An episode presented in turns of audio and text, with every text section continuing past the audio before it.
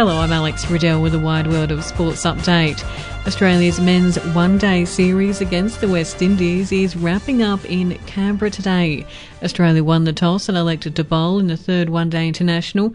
Lance Morris and Xavier Bartlett have replaced Matt Short and Josh Hazlewood in the Australian side. While a full strength T20 squad has been named for Australia's upcoming tour of New Zealand, Pat Cummins, Mitchell Starc, Steve Smith, and Travis Head return to the lineup. Meantime, in the women's competition, Australia are preparing for tomorrow's second one day against South Africa. Spinner Alana King says the bowlers could be in for a tough time at the small North Sydney Oval it's a challenge in itself. Like we love playing at North Sydney. Um, the crowd's always great, but it is a challenging place to, to bowl at. Don't get me wrong. Um, I've been in the fig tree a few times. Still in cricket, in the Sheffield Shield, Victoria has defeated South Australia by three wickets. Sam Harper helped guide Victoria to victory after hitting 34 off 28 balls, while Mitchell Perry then sealed the win with a boundary. To AFL, Richmond key forward Tom Lynch won't be available to play in the club's round zero clash with the Suns, instead hoping to make his return in round one against Carlton.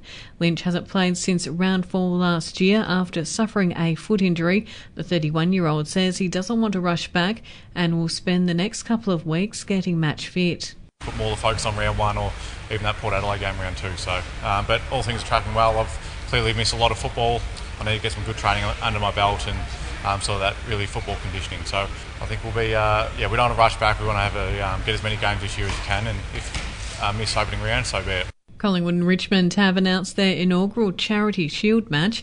The match will take place at Ikon Park on February 27, with funds raised going towards Charity Food Bank. Callum Mills has been named sole captain of Sydney Swans.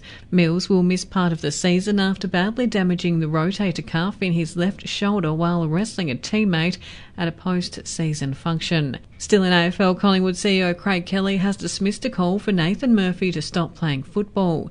An article in the Herald Sun has questioned why Murphy is still playing following 10 concussions through his junior and senior football career.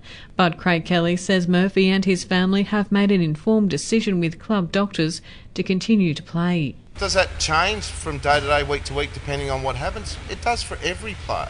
So, for anyone to write an article that says we're not looking after our players and, and report stuff where they haven't got all the information, they're not in the inner sanctum, is just wrong. And it doesn't do anyone any favours and it sensationalises something. In the NRL, gun 5'8 Ezra Mam has reportedly agreed to a new $3 million deal with the Broncos, keeping him at the club until the end of 2028.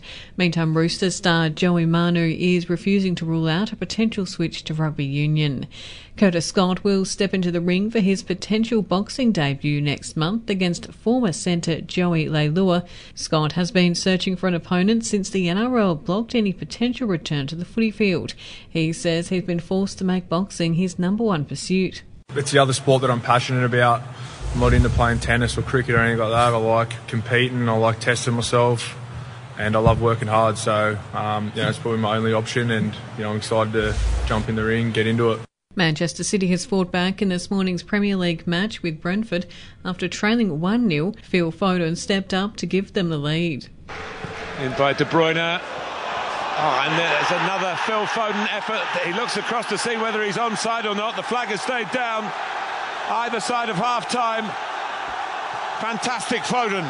City winning the match three goals to one. Socceroos goalkeeper Joe Gauci is determined to establish himself in the English Premier League after signing with Aston Villa. The former Adelaide United keeper admits it will be tough to dethrone Argentina World Cup winner Emi Martinez, but he's up for the challenge.